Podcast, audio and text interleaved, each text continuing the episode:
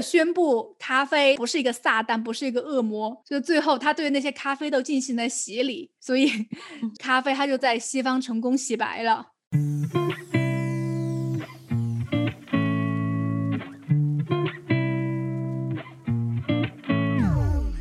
Hello，大家好，欢迎来到我们新一期的一起 B B Call，我是 Blake，我是 Bonnie。Blake，我问你一个问题，你知道一杯咖啡是从多少颗咖啡豆来的吗？大概一百颗，还蛮200颗接近的，七十颗。啊，差不多。哇，你真的对数字好有概念哦。你想一百克大概一把，然后加点水，加点牛奶，就差不多一杯咖啡吧，哇，一个大概的估计。好了，这不是重点。今天我们是要来聊一下咖啡。对，因为我住在英国嘛，英国本身是一个主要是喝茶的国家，但是伦敦不太一样。伦敦的话，它是一个咖啡城，因为在 lockdown 之前，每天都有三分之一的伦敦人都会光顾咖啡厅，每周会喝掉五百万杯浓缩咖啡。所以说，我觉得我们两个很适合来聊今天的这个话题，因为墨尔本和伦敦就是两个除了意大利之外比较代表新型咖啡经营方式的两个城市。因为澳洲有很多意大利和希腊移民，然后他们来了之后就把意大利本来的那种意式浓缩带过来了嘛。澳洲又经过这些年的各种开发、自主研发，研究出了一个新的路线。你知道我录这期之前，我还专门去问了我的同事们，他们都是有喝咖啡的习惯。我就说，你觉得如果说到咖啡之城的话，你们会想到哪里？他们说伦敦啊，或者是纽约，他们就完全没有提到过墨尔本呢。真的吗？真的，澳大利亚人非常以这个为傲，特别是墨尔本。反正他们可能见识比较少。说到咖啡之城，他们只嗯会想到啊西雅图，他们还说了，就完全没有提到墨尔本。图我觉得可能真的看就是澳大利亚像墨尔本的咖啡厅，它比较代表那种一家一家店，它很少有连锁。嗯，它的连锁咖啡店屈指可数，而且它的这种连锁可能就开个一两家、两三家，这种跟美国那种星巴克啊，反正就跟 Costa 这些就完全不一样的规模。嗯，所以说，如果你讲那种咖啡的话，当然就是肯定是美国、英国。因为我自己去英国的时候，我都可以感受到，我想说，哇，怎么还有那么多人要喝这种连锁咖啡吗？但是在墨尔本，它就是完全另外一种咖啡文化。我们都是会去那种小店，而且周末的时候，我们都是说今天又去哪一家找一家新的咖啡店来试一下，因为他们现在都是自己来烘焙那些豆子，然后自己磨自己做。店里面基本上都是会卖自己的豆。其实伦敦的独立咖啡厅也开始慢慢的变得很多了。以前可能主打的是连锁或者是速溶咖啡，但是就近十几年，从一零年开始，从五十家就增长到现在的五百家，而且只是在伦敦而已哦。你知道那个像 Ted Modern 那个美术馆，他还要招咖啡主管，他的年薪是在四万镑一年。伦敦每年还会举办那种咖啡节，就是汇集了整个欧洲最好的咖啡师，还有各种各样不同的咖啡品种。然后伦敦很有名的店也会来参加。那其中有一家看到他们有采访他们的 owner 叫 Rosling Cafe，它是开在金融城的，它每天要卖一千三百杯咖啡出去。嗯，像我们之前在办公室上班的时候，基本上每天都会喝咖啡。当然，很多人可能会在公司做，因为基本上每个公司也有咖啡机嘛。就像我早上如果去公司的路上，我碰到一个同事，他手里已经拿了一杯咖啡了。然后我们到公司差不多过了半个小时，他又跑过来啊，我们什么时候去买咖啡？又出去，然后我喝第一杯，然后他马上就可以喝第二杯了。他每天要喝多少杯咖啡啊？我问过最多的人喝八杯，他晚上还睡得着吗？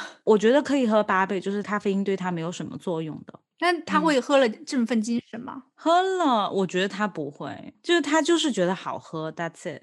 而且像我那个同事的话，我们一般中午吃完饭，他下午又可以喝一杯。当然不是每一天，就是他会看心情，嗯，所以就很夸张。你想这种喝法，那一天就是几千杯，那不很正常的事情可以卖出去。而且你知道现在我们不是疫情都在家办公吗？还有那种嗯租咖啡机的公司。就是你可以在他那里租，比如说两年，然后他会定期去你家帮你专业的清洗，就可以在自己家里面喝好喝的咖啡。就他们爱哦咖啡爱到这种程度，像雀巢的那个胶囊咖啡，可能很多人都不太喜欢了。嗯，嗯，在伦敦很受欢迎。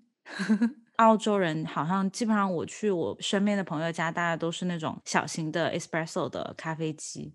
嗯，其实咖啡豆也分很多不同的种类。其实它主要的话就有四种主流的咖啡豆，然后最常见的话就是阿拉比卡豆跟 Robusta 两种豆子，它是占了基本上咖啡市场的百分之九十多以上。像阿拉比卡豆的话，它市占是百分之六十左右。然后它主要生长在拉丁美洲那种海拔比较高的地方。嗯，就味道它比较偏甜，果味比较浓一点，然后带一点酸味。因为它本身豆子是比较金贵的，所以它价格的话是比其他的咖啡豆贵的。像罗布斯塔豆的话，大约是有百分之三十多的产量，它产地大多数就是在非洲或者是印度尼西亚、越南这种豆子，就是糙汉子类型的，咖啡因浓度很高。做 espresso 啊，速溶咖啡啊，就味道会更苦一点。我之前有去一家伦敦很有名的越南餐厅吃饭，我看他们每个人桌子上都有一杯咖啡，我想，哎，是不是他们店的特色？我就点了一杯越南咖啡来喝。我的天呐，你知不知道里面放了很多糖浆，还有那种豆子在里面？它是炼然后炼乳，我不知道，我觉得是那种 syrup。那种糖浆类的，越南会做很多种类型，他们最传统那种是放炼奶的，就有些他会放其他东西提炼的糖浆之类，可能就是你喝的那种。反正我点的是越南咖啡，我喝了以后，它又苦又甜，这个我就不说了。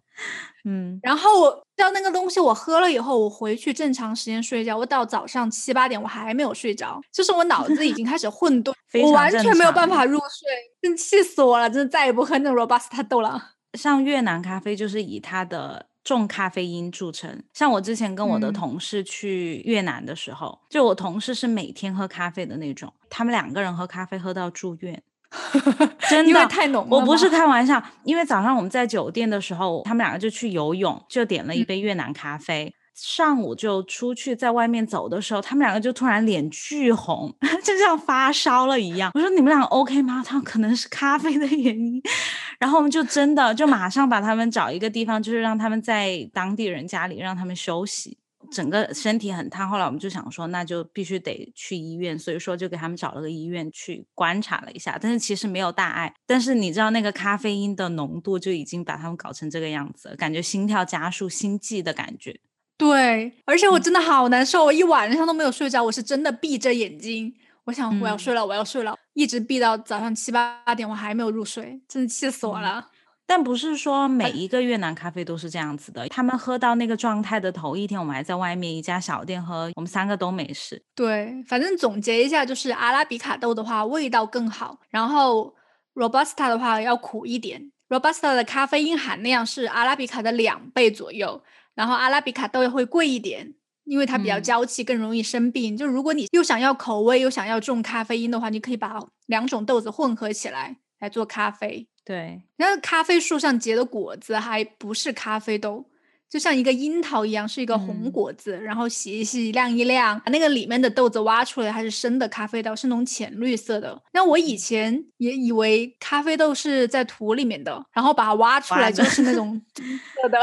其实好像不是，我看了很多飞农的那些视频，就才知道它先是弄浅绿色的，然后你烘焙以后才变成我们咖啡厅看到那种。棕色的豆子，而且你颜色不同，就是不同程度的烘焙，从轻度到重度，但是它的咖啡因含量不会受烘焙的影响。就口感上的话，你想它以前是个果子，如果轻度烘焙的话，肯定是会更酸，果味会更浓，更接近于原始的味道。你想要什么样的口味？就比如说你想要接近原生态的，你就轻一点；你要重一点的话，你可以用那种 heavy roast 的那种咖啡豆，对，它就会有那种焦糖味，就更香浓。嗯，所以说一杯咖啡好不好喝，它其实除了咖啡豆之外，它还跟很多其他的东西相关。就像你刚才说的烘焙，你烘焙的怎么样？你是用的什么咖啡豆？然后你按照什么比例？你咖啡豆的产地，然后你烘焙的时间长短、烘焙的程度，这些都有关系。嗯，因为其实，在没有烘焙之前，有二十多种芳香，但是经过烘焙，像 espresso 的那种咖啡豆，它就会产生上千种香味。当然，对我们普通人来说，可能喝不出太大的区别，但是这个过程它就会决定一杯咖啡，你可能感受到好喝还是不好喝，更酸还是更浓。嗯，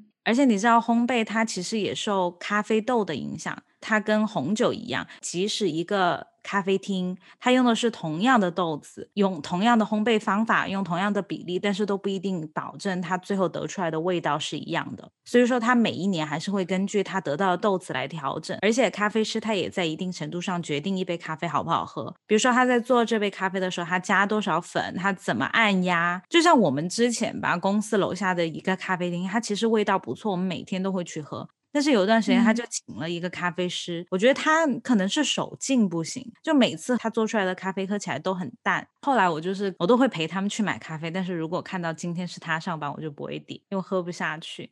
嗯哼，他们都是用同样的豆子，它还是味道会有差别。嗯，哎，你刚才不是说有四种豆子吗？说 Arabica 和 Robusta，其实还有两种的话产量就比较少，La Barrica 跟 Excelsior，他们是在。东南亚地区生长的比较多，就相对来说比较稀少，比另外两种会贵一点。因为像 La Barrica 的话，它是因为栽培还有需要一定的气候条件，所以它主要生长在亚洲比较多一点。那它的味道的话，跟 Robusta 很相似，但是它会更强烈一点，有那种烟熏味，还要更强，有那种烟熏的味道。嗯。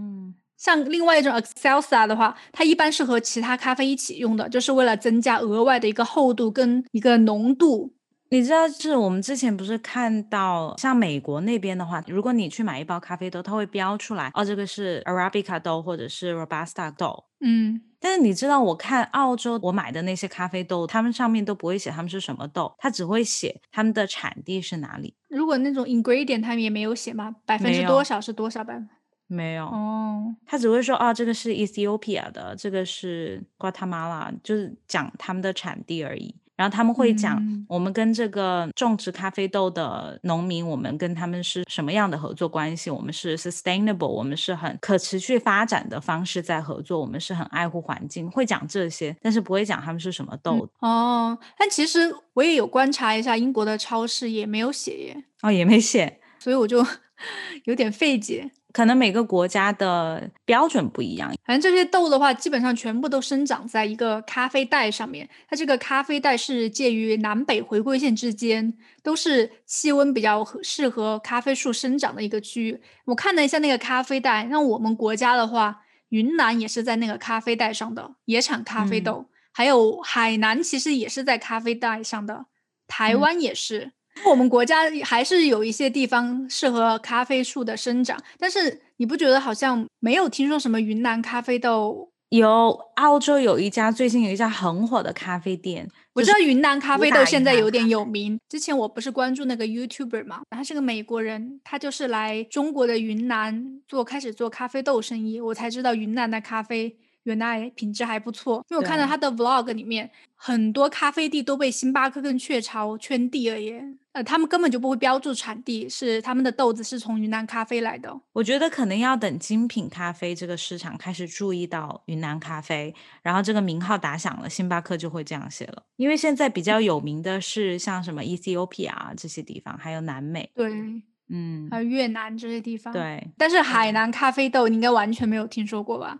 其实之前海南政府它也有想打造一个海南咖啡豆的一个出产地，可能因为各种不可抗力的因素，它没有发展成好。但是它的咖啡豆大多数都被雀巢拿走了，来做什么其他的咖啡，但是它不会打出海南咖啡豆的一个标志在上面。现在你知道有，其实至少都有三个地方产咖啡豆。云南、海南、台湾，哦，嗯，因为在咖啡带上，每年都会产差不多九百多万吨的咖啡。巴西现在就是最大的咖啡出口国。可是你知道咖啡的诞生，我们还不清楚它是从哪儿来的。但是如果缩小到两个地方，像埃塞俄比亚还有也门，差不多是咖啡的出产国吧。家乡对，因为要说这个每一个东西都会有一个那种传说吧，这咖啡也不例外。传说在非洲公元八百五十年的时候，有一个叫 Caf 的地区，有一个牧民放羊的时候，发现他的羊吃了一些红果子，就开始变得非常的亢奋。然后他自己吃了以后，也发现精力充沛，他就摘了一点分给大家吃，然后又拿去附近的修道院，修道院的首领他吃了以后。他觉得这个东西是一个邪物，就把它扔到了火里面。但是最后被一股咖啡香俘虏了，他还是觉得哇好香啊，还是想再尝一下。然后等它燃烧殆尽以后，咖啡豆把它磨成粉煮来喝，然后第一杯咖啡就是这样诞生了。咖啡树的话本身是埃塞俄比亚的，但是历史有记载的咖啡烘焙还有冷萃，最后喝咖啡却是在也门。最早的记录显示的话，在十五世纪的时候，喝咖啡就开始在也门的穆斯林团体里面兴起了，就很流行。但是在十六世纪左右，它饮品才开始传到欧洲去。就荷兰是第一个国家。在斯里兰卡开始种植咖啡豆的，就后来荷兰的东印度公司，然后东印度公司就是一个英国的贸易公司，还挺受争议的。嗯，反正如果感兴趣的话，可以去查一下东印度公司的一些历史背景、黑历史。嗯。之后的话就开始从斯里兰卡开始进口咖啡，很快其他国家哈 这是什么东西我也不能落后，也开始跟进了。所以他们开始喝咖啡了以后，法国又把咖啡带到了加勒比海，葡萄牙又带到了巴西。像十九世纪后期，西班牙又把咖啡这个文化带到了南美洲。所以这就是为什么这些区域的咖啡豆被认为是世界上最好的咖啡豆，因为它这些国家本来就是在咖啡带上嘛，然后天气也比较适合生长。欧洲的咖啡后花园。对，然后也有很长的历史。对，但其实咖啡最开始的话，还是被认为是恶魔饮品的，因为咖啡是伊斯兰起源嘛，所以在西方的教义里面是很回避它的。他们就是很怀疑它的效果，他觉得只是一种有异味的饮料。在咖啡发现的七百年以后，在欧洲才变得很流行。然后，但是那些虔诚的天主教徒，他们就希望取缔这个恶魔饮料。当时的那个主教就觉得什么东西都要试一下才知道。在禁止咖啡之前，他准备自己先嗦一口，看一下到底是是个什么味道。当他嗦了一口以后，他最后的判决就是 Coffee Stay。他觉得这个东西不应该被取缔，是为了说服这些信徒，这并不是一件很容易的事情嘛。为了宣布咖啡不是一个撒旦，不是一个恶魔，就最后他对那些咖啡豆进行了洗礼，所以 咖啡它就在西方成功洗白了。嗯，世界上第一家 coffee house 它是出现在十五世纪的阿拉伯半岛，因为 coffee house 像是一个大家聚集一起玩游戏、听音乐或者是辩论政治议题的地方，然后同一时间的话。因为咖啡在欧洲也很受欢迎，所以 coffee house 它就出现在欧洲。但是它不像是酒吧或者是酒馆，是一群男人聚集一起讨论政治或者是其他乱七八糟的地方。咖啡屋更像是一个知识分子聚集的地方。像在英国的咖啡屋，它就被称为 Penny University，用一便士就能买一杯咖啡，然后和一群有聪明大脑的人对话，来辩论一些事情。哇，好酷哦！这个名字，嗯，可能就是最早的辩论社的来源吧，我猜的，我不知道。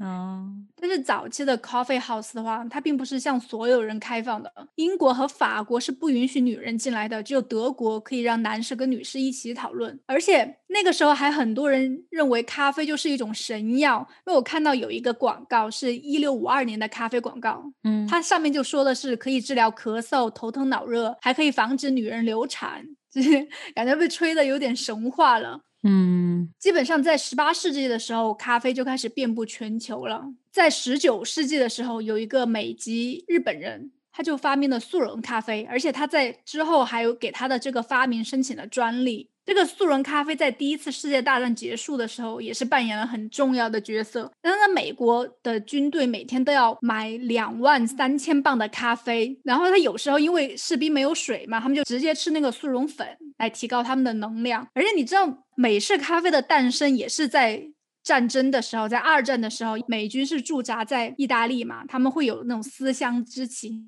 意大利当时最受欢迎的两种咖啡就是 espresso 和 cappuccino。这两种对于美国人来说都太粘稠、太苦了，所以意大利的咖啡厅他们就发明了美式咖啡，就是把 espresso 加热水，然后弄稀一点，所以 Americano 美式咖啡它就这样诞生了。我觉得只有意大利人会直接喝 espresso，如果其他国家去意大利，应该也喝不惯。哎，我有喝过，我觉得还挺好喝的。可能我之前去意大利的时候，我喝咖啡比较少，就是我才喝咖啡不久，我不记得我怎么点了。我我以为我点了一杯像 flat white 啊 latte 这样子，但是最后他给了我一杯 espresso，一杯 shot。对，然后想啊，就这样喝吗？然后后来又有一次我去点 latte，他就给了我一杯牛奶，因为在其他国家 latte 就是咖啡牛奶，但是在意大利的话，latte 就是牛奶的意思。哦，所以他就给了我一杯牛奶，就是两次我点咖啡失败的经历。嗯，最后你还是没有尝到意大利咖啡。我好像后来最后就没有喝到平时我们喝的那种咖啡，要么 espresso，要么就是 macchiato，它就是会在上面加一点奶泡嘛，超这么小的一个奶泡，就那么滴一滴奶 泡上去，然后想说，OK，就是不会点咖啡的尴尬。嗯。反正咖啡现在就是占主导地位，它是排名第二的贸易商品，仅次于石油。像咖啡产业的年收益的话，它会达到六百亿美金。单单就是星巴克在全球就有三万家店，我觉得这个产业真的做的太大了。不是说除了水之外，喝的最多的饮品吗？那我们都知道咖啡是一个醒神的饮品嘛，每天。很多人早上都会来一杯，就觉得不困。那你知不知道它是在我们大脑怎么运作的？怎么运作的？因为每天我们一醒来，就有一个叫腺苷的化合物在我们脑子里开始慢慢的分泌。它分泌出来的这些腺苷会绑定到你大脑的受体上面，来降低你大脑的活动。所以最终它分泌的越多。你的大脑就会越累，这就是为什么你醒来的越久，人就会越疲惫，然后就想睡觉休息。就相反的是，当你睡觉的时候，你腺苷的浓度就会慢慢的减低，然后慢慢的又清醒过来。其实咖啡因和腺苷的结构是很像的，你喝下咖啡以后，咖啡因就通过血管。进入你的脑子，他们就会和腺苷进行竞争，然后把真正的腺苷挤走，就把本来属于腺苷的那个位置就绑定在它的腺苷受体上面。就因为它绑定的不是真正的腺苷，你的身体就不会觉得很疲惫。这个就是咖啡因的一个原理，就是当你长期摄入咖啡因的时候，大脑就会。造出很多腺苷受体，就这个时候你就会需要摄入更多的咖啡因来保持一个清醒的状态。就是为什么长期喝茶或者是咖啡的人，当你有一天不喝了，你会觉得天呐，困得不得了，不行了，因为你的大脑出现了更多的腺苷，降低了你的大脑的活动。不用等到哪一天我不喝的时候，早上起来在喝之前，我整个人都是不清醒。其实你现在已经醒了，而且你也睡饱了。但比如说你要工作，感觉都不能产生心流，就是你看到你的工作，你没办法爱上它。但是你喝了咖啡，你就会感觉特别良好，工作起来也特别的顺。因为咖啡因除了这个，还会刺激你的肾上腺素，就还会阻止你的多巴胺在大脑里被吸收，所以高水平的多巴胺会让你开心。其实这个过程就很像吸毒。只是程度没有那么高，都会上瘾，跟糖的原理差不多。嗯，其实每天的话，大概喝四百毫克的咖啡因是安全的，换算成一杯咖啡就四杯，不能再多了。差不多也是十瓶可乐，两瓶红牛，算是一个安全的量。大部分人的话不会有什么很不舒服的症状，所以咖啡还是要不要过量。嗯。我之前有听过说法，你喝咖啡，它长期还是会影响你的睡眠。咖啡因其实对我效果挺明显的，所以说我给自己规定的就是每天我不会超过一杯，无论如何不会超过一杯。基本上中午过后我就不会喝了。嗯，为什么有些人一天喝六七杯就没问题，有些人喝一杯就会觉得不舒服？就很大程度上还是因为你身体代谢咖啡因的方式有关。就除了你本身有身体问题的话，那就是一个基因的问题了。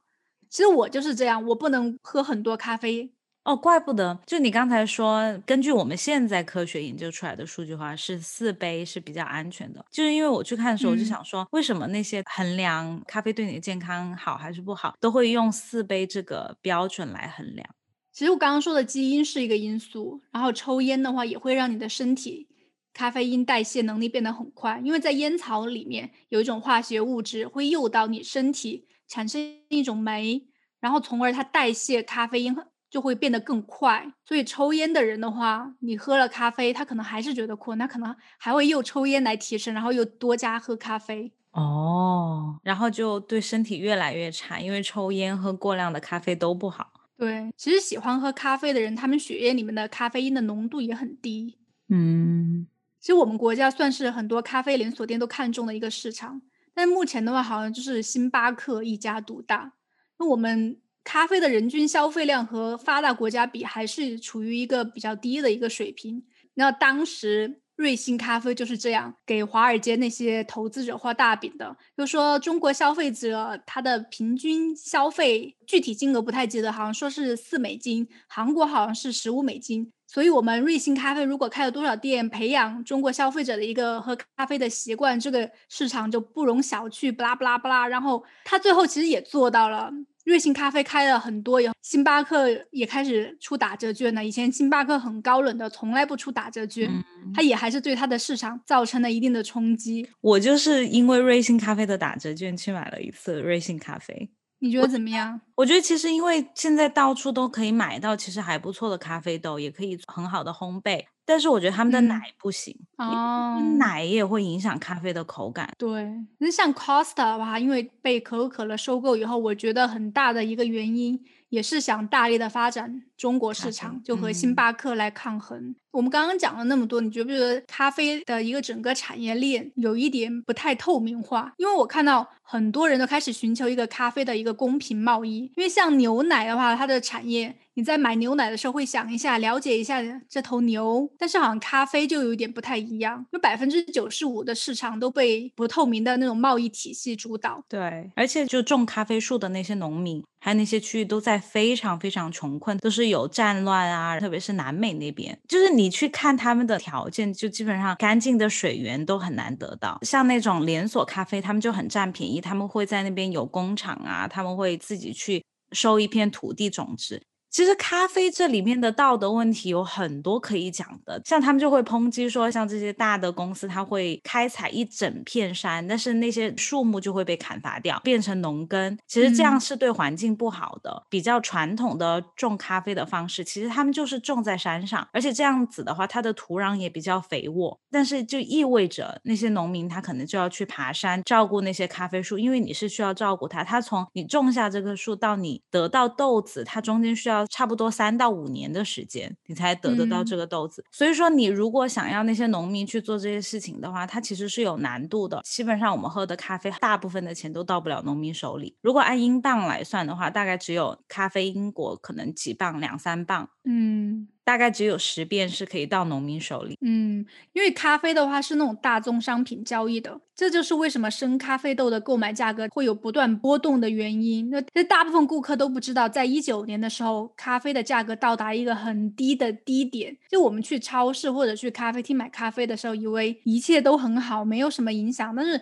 很多农民，就像你说的，完全没有什么收入在那一年。嗯，对，所以说很多人后来就不种咖啡了，他们就跑到其他地方去当难民也好，干嘛也好。对你刚刚不是说三四年才长成一棵咖啡树嘛？但是咖啡树长成以后，它一般九个月才会成熟，有一次收成，因为只能摘红色的果子嘛，然后绿的你要等它成熟后才能摘取，所以那些摘果子的都得人工去摘它，你没有办法用机器，因为你得分辨哪些是红果子，哪些是绿果子。然后那咖啡农的工资还真的很低，很多年轻人都不愿意去做这个工作，而且这几年咖啡农的工资不升反降，反倒是整个咖啡业产业的销量开始增长的很快。他们摘了那些。咖啡他们还要拿去发酵、清洗，也要用水，然后还要在太阳底下晒晒个三四天、四五天，才会把它装起来拿去卖，拿到仓库这样子。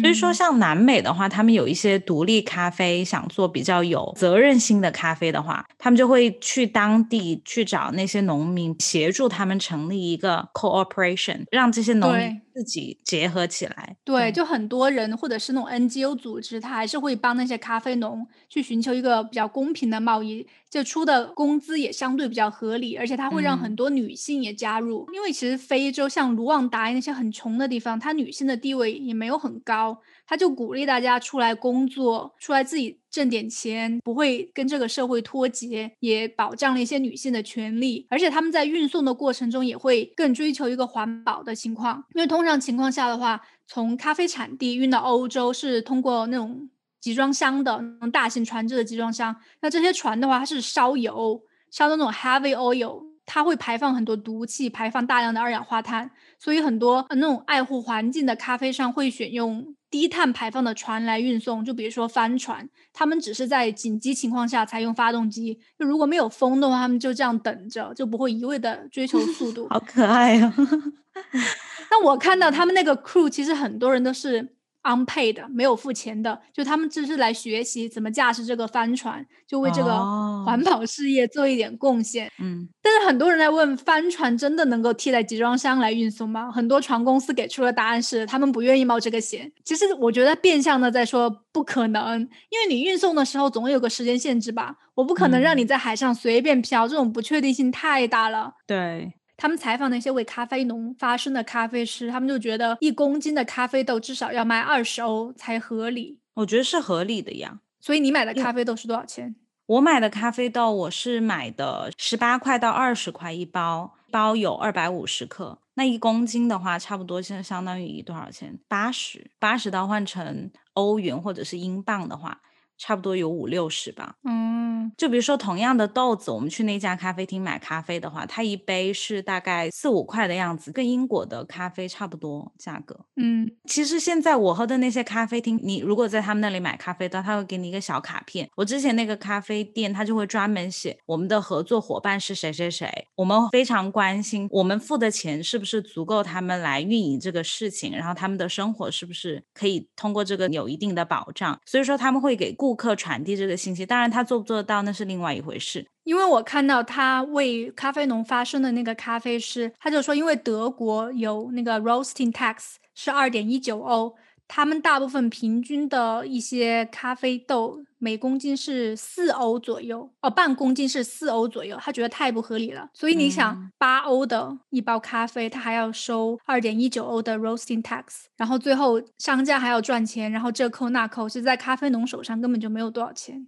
对，而且比如说我买这个咖啡豆，我是二十块钱二百五十克，但是那是店里收我的钱。嗯，店他要扣掉一部分钱，然后中间的那个烘焙的那些厂啊，如果不是他们自己烘焙，那还要扣一道钱。然后还有就是 shipping 啊，嗯，其实也是一样的。嗯，因为现在其实喝咖啡的越来越多，而且我们每天喝的量看个人吧，有些人其实真的喝挺多的，所以大家也越来越关注到底咖啡这个东西对我们身体是好的还是不好的。就哪怕它不好，但是它至少不能伤害我们的身体，所以就会有很多研究是专门研究咖啡对我们健康的影响的。然后很多就说咖啡其实对我们身体是好的，比如说它会降低得帕金森的风险。对 排便，真的是这个。其实我觉得喝咖啡的人大概稍微都有一点感受，反正我自己是有，而且它会降低你糖尿病的风险，还要降低什么女性的忧郁。忧郁症，然后保护肝糖尿病这个，我觉得